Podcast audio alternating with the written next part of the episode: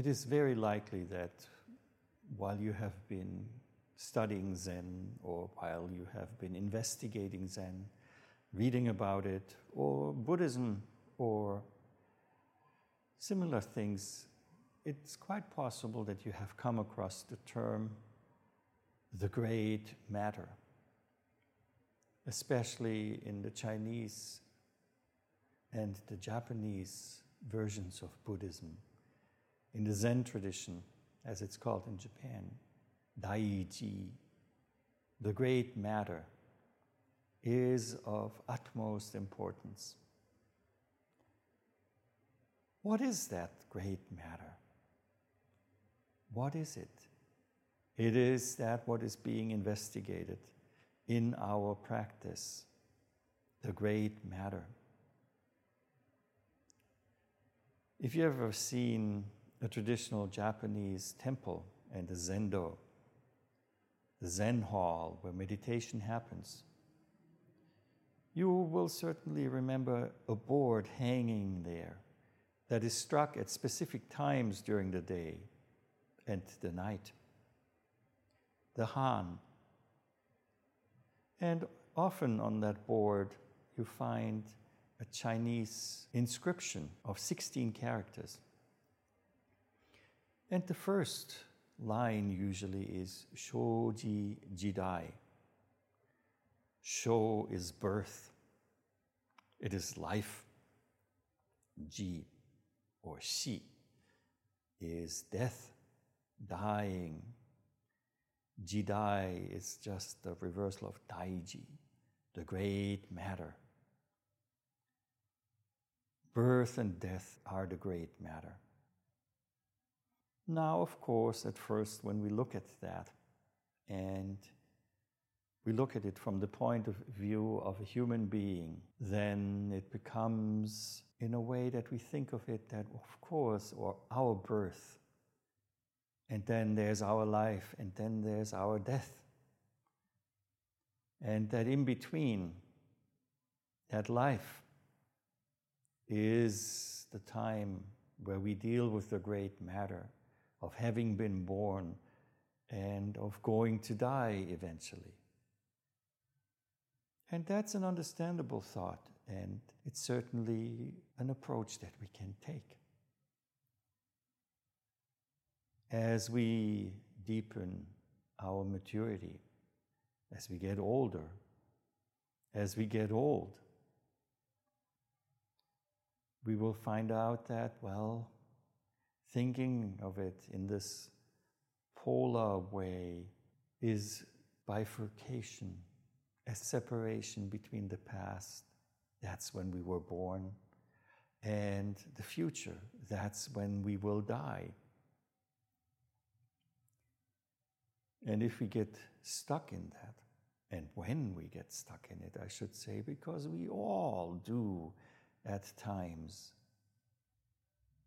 because we are human beings, no matter how awakened we are. Our human mind at times functions in the way that nature has brought to it. So at times, being stuck between having been born and not yet being dead means that we spend this very moment often in thinking about what happened. Examining what happened in our lives is important. It is important that we work through things that have not been addressed and that are being carried along as baggage. But eventually, we have to develop the ability to just be present and let the past be what it might have been. Freeing ourselves from the idea of having been born or having lived through this or that is important, as important as looking at our fears, our hopes for that that has not yet come to pass. The future, the future of our demise, or maybe worrying about how that demise will manifest over time. also here through some kind of practices, such as Zazen. And that is just one of many. We can lean into this working of the human mind that occupies itself with what is not now. This evening, I heard the word salvation. And we as human beings, of course, we have the innate, very strong desire to be complete, to be in a state where all of these tensions of past and future resolve for something that offers us salvation from the pulling that sometimes tears us into pieces. So, when we engage in this practice or in a similar practice that teaches us to let go of the selves of the past, that teaches us to let go of the selves that might fear or hope for the future, the self that constantly thinks and thinking, cogitation, objectification, naming, labeling, measuring, comparison, all of that is based in a two dimensional, polar way of existence. Of course, it will be difficult if we come to believe that that is the world in which we exist. And if we do not make an effort to go beyond that duality, then we might be prisoners of our past, of our future, of our thinking, of our identity, of the story that we tell ourselves we are, of the story that we would like to tell the universe we should be in the future.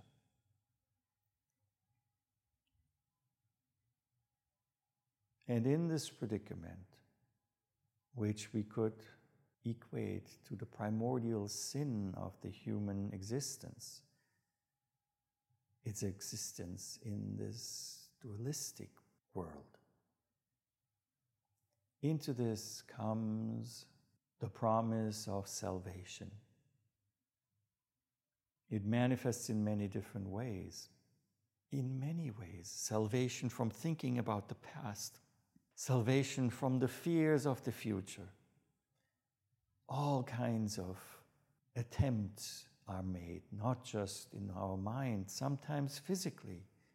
Intoxication, addiction, may it be addiction to substances, may it be addictions to ideas, to ideologies but strong, strong things that just mask what actually will lead us out of the prison of the two dimensional world of thinking and of opposites.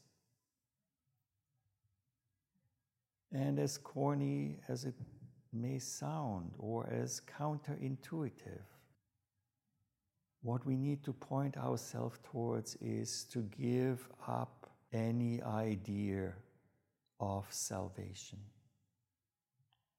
Through our sitting in Zazen, we learn that what is, which sometimes we call this, is beyond expression in ideas, in words. It is not able to be measured or objectified. It cannot be captured. Yet it is this in which we live. So, how could any fixated idea or hope for something that we call salvation be helpful to break out of that prison of two dimensions? Salvation and not obtaining salvation are opposites. even thinking of self and no self, are opposites. It's a hard and arduous way that leads us to the realization that we cannot break out of the two dimensional prison by using two dimensional tools like logic, like thinking about future, thinking about past, feeling future, feeling past, or objectifying any direction. It is a frightening process at times to allow the letting go of that two dimensional framework to happen. Fears, of course, of being disoriented come up. And truly, in the beginning, disorientation may be something we experience. And we also experience that there is nothing that we can say for sure. Nothing else but this. We all who have practiced for quite some time know what an effort it takes, what level of assiduity it takes to awaken to these truths, to intuit them, to realize them, and to work on the actualization in every moment. Often we find ourselves confronted with situations in our lives where we see other human beings struggle, where we see what the Buddha saw on his journey through the city when leaving the palace old age, sickness, and death. But also a holy man, a holy person. Maybe it was a holy woman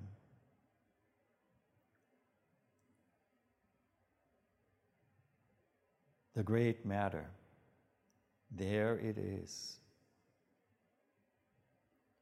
Within the world of two dimensions, within the world of distinctions, where there's an I and a thou, where there are people who suffer. Yet it is another calling to develop the capacity of the skillful means to be with them and to not get caught up in ideas that stem again from the two dimensional way of thinking.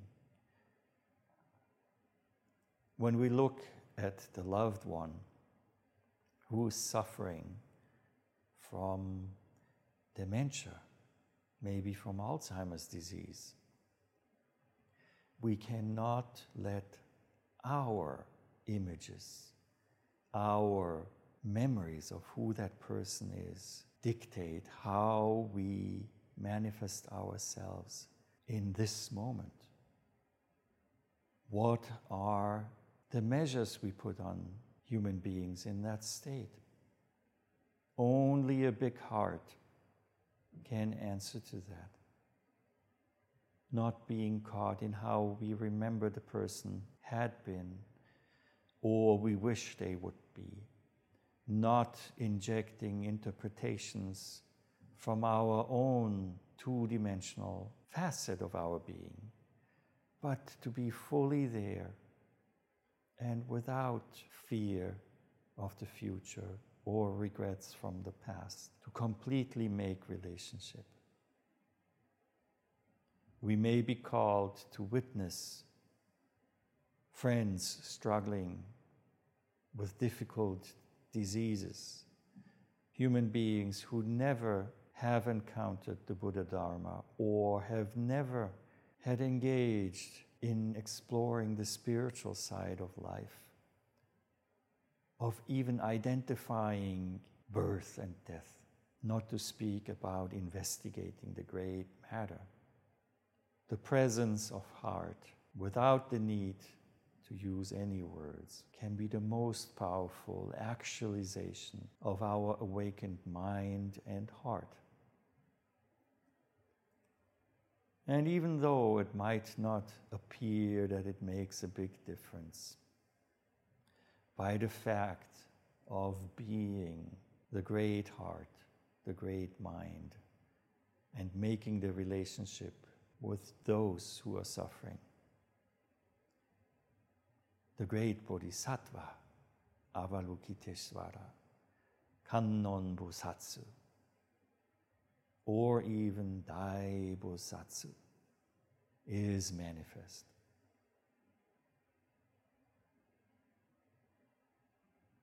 Of course, sadness is part of human existence, and we may feel sad about it. But let's keep in mind, let's keep in heart, and let's keep as our core that light of the awakened being that even shines through sadness, through old age, through sickness, through death. And that is that holy person, the holy woman, the holy man, which Siddhartha Gautama glimpsed when he traveled from the palace into the world of this. And to put it in words, which of course are limiting by the very nature of being words, what truly counts in the end is how we treat each other. Any practice that leads to the opening of the heart, the mind, of the bookends of birth and death, to the realization of the constant, uninterrupted, ever and never repeating appearance and disappearance of this is the greatest of all human achievements. And with gratitude in my heart, I look at all those practices and all the human beings who are engaging, who are awakening, who have already passed away and went into the direction of investigating the great matter. It leads us to the vow that this is what needs to be transmitted. This is the light that connects us with the Buddha, the light that connects us all with everything, and that it is the true miracle of the great matter. Great matter is really important, but it is not heavy, neither is it light. It is just this.